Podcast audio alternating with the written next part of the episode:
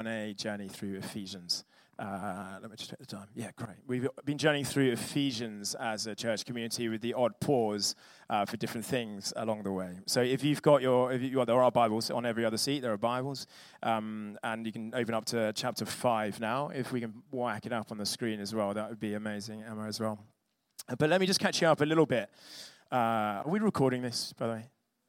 Okay, great, great, great. Um, we let me just catch you up a little bit on the series so far and what we've been saying about Ephesians. This is this letter that Paul uh, the apostle, he planted this community and he's writing back to it about five years on.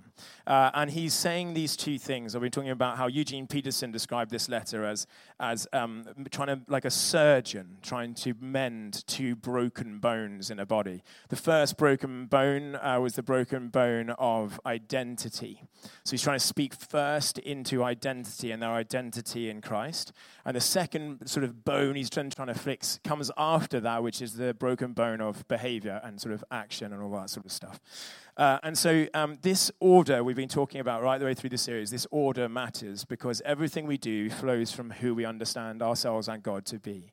Our identity uh, is what is sort of the wellspring for all of our actions in the world. We will be acting out in the world, responding, deciding, um, uh, reacting in the world around us out of who we understand ourselves to be in God. And so that is so important. The fact that Paul is trying to speak into their identity first, and then in this latter couple of chapters is really trying to speak into their behavior and into their actions.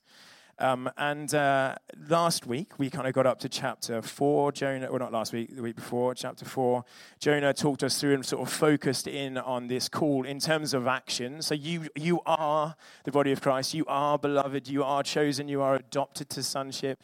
Uh, you are holy and blemish free. So therefore, and the first thing he goes after, Paul, is unity. He says, be one be one. And in our oneness, in our unity, we will point to Jesus. Uh, and so Jonah really went after unity and talking about what unity in Christ looks like. And it stuck out, stuck out to me how he said that unity in the world around us extends to the point of agreement. It doesn't reach beyond agreement. So when you don't agree, suddenly there's not unity in general.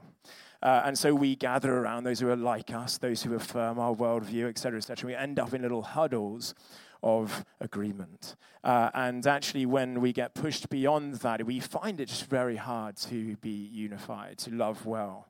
Uh, and uh, but Jonah was talking about how this unity in Christ, because it is on Christ that we are unified. Our unity in the church goes way beyond the point of agreement many of us in this room will fundamentally disagree on some bits and bobs of church life and how to do life, how to parent, how to spend your money, whatever it might be. But we are bound together. We are unified around the person of Jesus. It's a beautiful thing, it's a beautiful witness in the world. And so that was chapter four. Uh, and it ends with this shift, which I'll draw out in just uh, a, a, minute. Um, where so Jonah really focusing on the first half, but the second half kind of flows into what we're talking about today. And in your Bibles, you might see the end of chapter four, it might be instructions for Christian living or whatever. So he talks about unity, and then we get into some more. Um, sort of behavioral stuff now. And it ends with this shift of saying things like, don't continue in your old life. Uh, put off your old self. Do not be corrupted by deceitful desires. Put on your new self do not give the enemy a foothold. This is all a clue that Paul is in full flow. He's building up to talk about it matters what you do with your life, how you live, what you do with your body. These things matter, your decisions, your actions, etc. Uh, and we land from that into chapter 5 that we're going to be looking at uh, now. So let me just read it out to us as we, as we start. I said, oh. Great. Okay, follow God. Actually, I'm just going to, just to give you a heads up, I'm just going to do the first bit, Emma. I'll just do this slide here, not the second one, which is when we start talking about Christian households and husbands and wives and stuff. But I'm going to take it forward into next week, basically, because it starts talking about other things that are very related. So just to let you know, I'm not just bottling uh, that section. That's next week. I'm just putting it together. Um, so let me focus on this first bit. Follow God's example, therefore, as dearly loved children and walk in the way of love just as Christ loved us and gave himself up for us as a fragrant offering and sacrifice to God. But among you there must be not even a hint, not be even a hint of sexual immorality, or of any kind of impurity, or of greed, because these are improper for God's holy people. Nor should there be any obscenity, foolish talk, or coarse joking, which are out of place, but rather thanksgiving. For of this you can be sure no immoral, impure, or greedy person, such a person is an idolater, has any inheritance in the kingdom of Christ and of God. Let no one deceive you with empty words, for because of such things God's wrath comes on those who are disobedient. Therefore, do not be partners with them. For you were once darkness, but now you are light in the Lord. Live as children of light. For the fruit of the light consists in all goodness, righteousness, and truth. And find out what pleases the Lord. Have nothing to do with the fruitless deeds of darkness, but rather expose them. It is shameful even to mention what the disobedient do in secret, but everything exposed by the light becomes visible, and everything that is illuminated becomes a light. This is why it is said, Wake up, sleeper, rise from the dead, and Christ will shine on you. Be very careful then how you live, not as unwise, but as wise, making the most of every opportunity because the days are evil. Therefore, do not be foolish, but understand what the Lord's will is. Do not get drunk on wine, which leads to debauchery, but instead be filled with the Spirit, speaking to one another with psalms, hymns, and songs from the Spirit. Sing and make music from your heart to the Lord, always giving thanks to God the Father for everything, in the name of our Lord Jesus Christ. This is the word of the Lord. Okay, great. There's a few people from the Church of England in the room. Uh, all right, okay hey, there's a bunch of meaty stuff in here, and I'll, I'll touch on some of it. I won't get through all of it in the time that we've got, but let's give it a go. I just want to draw us through. I'm really going to like, walk through this um, bit by bit. So uh, interesting, yeah. Oh yeah, there are, yeah. So verse one. Let's try to look at this. This is the flow again that Paul is trying to drive home. He starts with this: Follow God's example, therefore, as dearly loved children. Identity, straight away, as dearly loved children.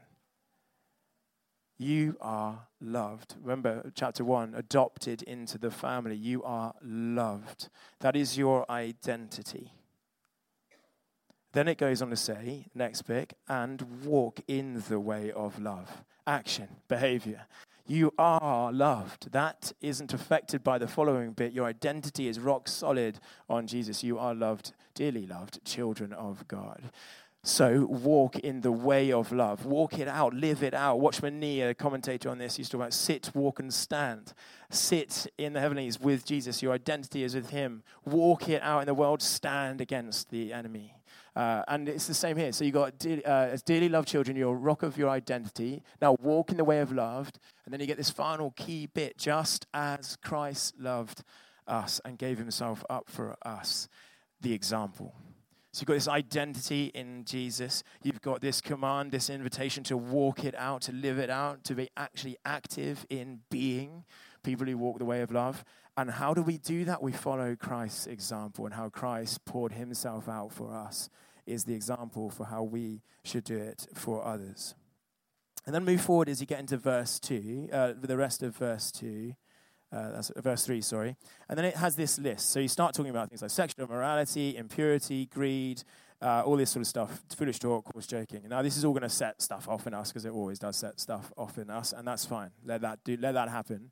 Um, it's really interesting. I would see it as a signpost. Like, what, what is that? What, why do I react? And however I react to those words, why do I react to those words in those ways. Let it be a signpost to the condition of your heart and how you feel about these things.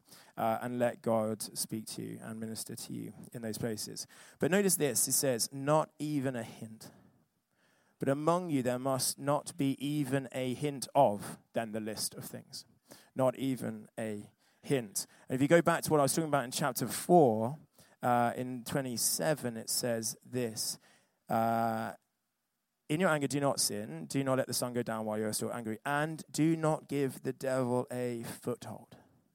Do not let the devil give, uh, get a foothold in your life. This is a clue as to how, I mean, this is, as you'll look next week, we'll talk about the spiritual opposition that we face as Christians in the world. And that is what Paul is talking about here the devil, the enemy, are words um, for that opposition.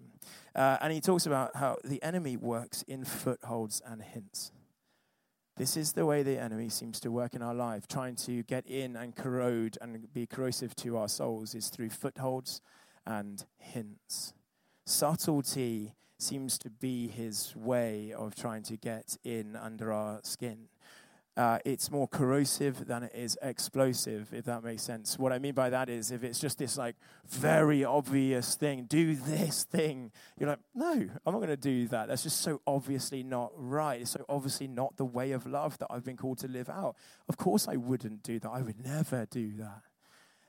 But actually, if it's corrosive, if it's subtle, if it's hints, if it's footholds, then all of us are open to that. We let a little bit in, and this little crack forms in our soul, in our spirit, and then it, dry, it slowly over time drives to be wider, and then suddenly there's this cavern, and we're like, how did I end up like this? How did I end up so hard hearted or so unforgiving? Or how do I end up being so like this in my marriage or as an employer or as an employee or whatever it might be? We sleepwalk into being a certain kind of shape of person in the world and we didn't even see it coming because the enemy works through footholds and hints. Subtlety is his mode of operation. And I suppose this is an invitation for us at this moment. Can we see any cracks appearing in how we live our lives, how we feel towards people and our neighbors, in our relationships? Are there any hints? Are there any footholds? And then it comes on to this, um, yeah, to, to look at this. Uh, just try to scroll up my piece of paper there. Gosh, such a millennial. Unbelievable scenes. Um, anyway, uh, notice a thread through these these things when you talk about sexual immorality and impurity and greed and all this sort of stuff and, and coarse joking and speaking badly, all this sort of stuff. Notice a thread through them as they all seem to break down unity. If you look at, if you actually look at them before you get beyond beyond personal offense for a moment, um, and you sort of look at it and you're like, ah, oh, interesting. What was Jonah talking about last week? Be one, be unified. That is a witness to the world. It shows us as the Imago Dei, the image of God, when we are unified. Well, here's a list of sins like, like immorality and like adultery and like greed. These things corrode, they break down unity. And so it doesn't surprise me that he's bringing them up here. They are bad for community. But notice how the, what happens is that they are countered by thanksgiving. So there's this list. So don't have an, even a hint or a foothold of these things greed and, and adultery and all this sort of stuff, but rather thanksgiving if you actually pause it, it's like quite a random opposite, right? Opposite to adultery is thanksgiving. It's quite a random sort of thing going on here. But the word for thanksgiving is eucharisteo. Eucharisteo, it's the Greek word for thanksgiving. Eucharisteo. In the middle of that word is the word charis. The word charis is grace. And what what's thanksgiving or gratitude is, is it's looking for the grace in our life, the gifts in our lives, and letting it bubble up to express thanksgiving. So instead of greed, and instead of an, a sexual immorality that goes beyond the confines of a covenant towards adultery, this grabbing for more, greed, and adultery, he says, instead, be thankful. Because there is something about looking for the grace in our lives, looking for the gifts in our lives, the, the charis in our lives, that stirs up a thanksgiving that makes us actually not look beyond what we have and constantly grasp for more. It seems that at the heart of thanksgiving, uh, thanksgiving seems to be at the heart of resisting these behaviors that corrode the community around us. This list of sins, as we might call them, seem to corrode community because they are constantly seeking more and not staying in this place of grace, of thanksgiving, of co- the confines of covenant, etc., etc. So you want this, this talks about immorality, and really it's talking about more power. More power more power, grabbing for more. So then you start to be immoral in how you treat people and how you treat the finances, etc., etc. More gratification in terms of sexual morality and adultery, and this reaching beyond more money, greed, more food, whatever it might be. And so, understanding things, let's say, because it seems to be the phrase money, sex, and power, just for instance, understanding these things as gifts given to us, you know, the, any power that you might have in the world, any money they might have in the world, gifts given to us by a giver, keeps them in context, keeps them healthy, keeps them under. We say, Our God reigns, He reigns over. That means these things that in of themselves aren't necessarily bad. They sit under this healthy umbrella, this um, lordship of Jesus, and it keeps them all as gifts given to us by a giver that are held in the context of His lordship in our life. And Paul, it's really interesting as you go into verse 5. Um, he talks about these, these behaviors. Um, such a person engaging in these things is an idolater. It's interesting that he uses that word idolater, which basically means worshipping other gods, something else becoming God, not Jesus. Uh, and uh, and so you you know you would worship Diana, as we were talking about in Ephesus, and that would be idolatry. Um, he's talking here about how greed and how and how sort of um, sexual immorality and all this sort of stuff can become idols in our lives. That means the gifts have themselves become gods. That's what's happened. They've got themselves out of order in our lives so that uh, they now run the show. Our desire for more, more of this, more of that, now runs the show, is now the primary driver and influencer of, of how we make decisions, of what we're chasing after uh, with our lives. And I talked about this before when I was talking about um, you, when Jesus teaches about money and you kind of have two masters. And what money does, and in each of these situations, it promises a mountaintop. Uh, it promises that if you get this, if you have this in your life, then you will feel that thing that you want to feel. That satisfaction, that, that contentness, that wholeness, whatever it might be.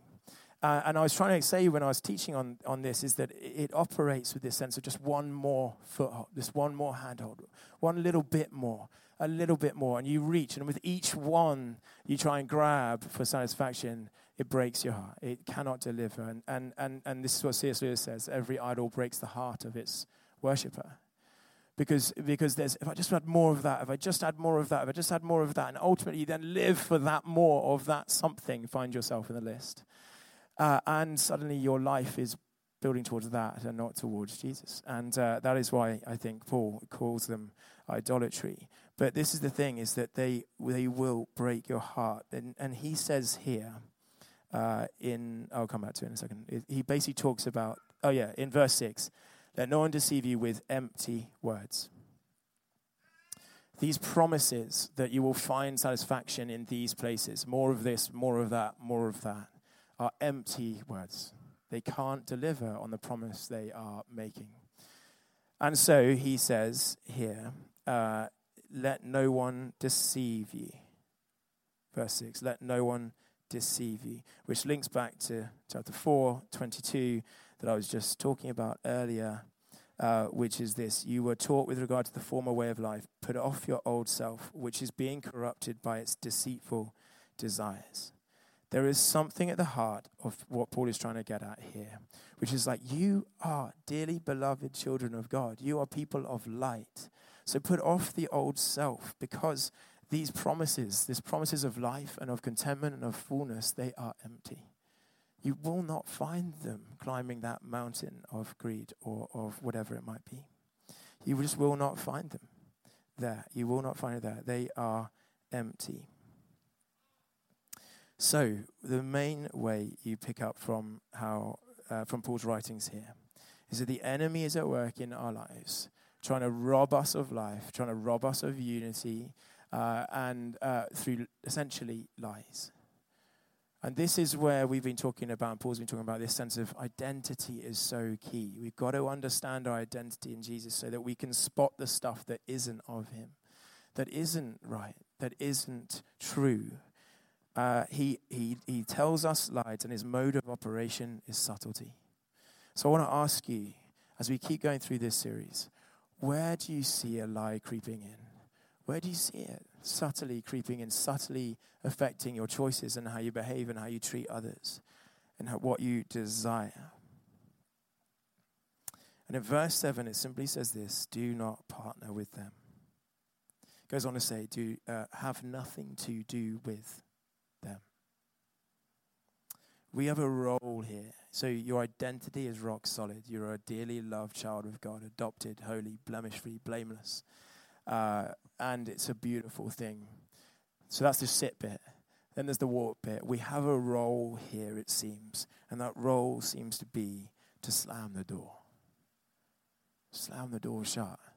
When we see that greed creeping in, or we see that lust creeping in, just to use the examples from this passage, there are obviously many more, is, is to not let there be even a hint, to not let there be a foothold, to not let the crack start so you don't have to close a crevice far later on. Do not partner with them, have nothing to do with them. We have a role to slam the door. If we don't, then we're letting those footholds and hints take place again in our lives. And here's the thing we have to be, therefore, discerning people. People who can discern and see the difference between truth and lies.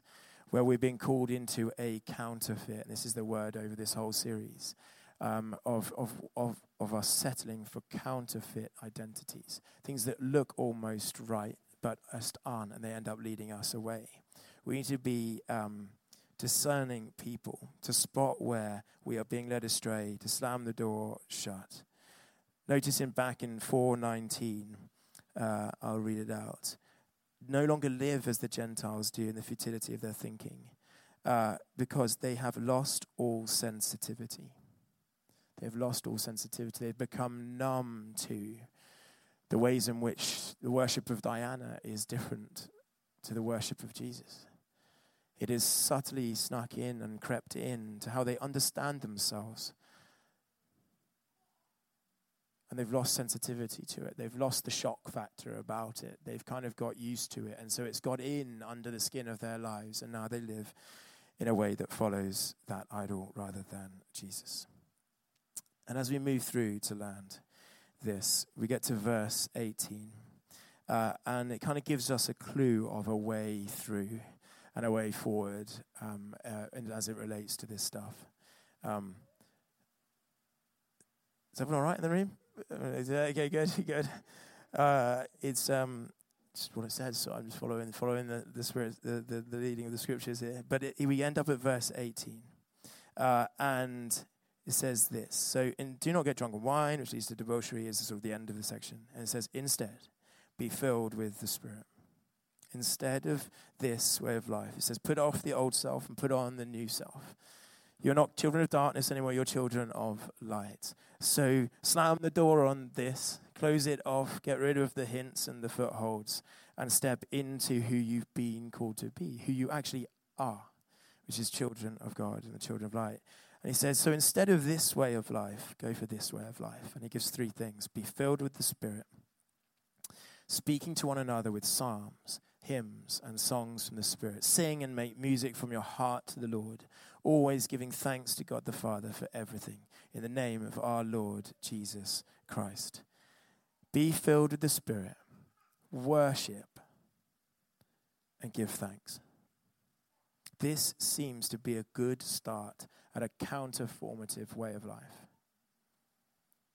The way of the world will draw us into what we've just been talking about a lack of thankfulness, a lack of unity. I want more hints, footholds, drawing me away and towards other gods and not towards Jesus. It seems that the counterformative way of life is to not rely on your own strength, your own resistance, but to be filled with the Holy Spirit, which is what we were talking about last week.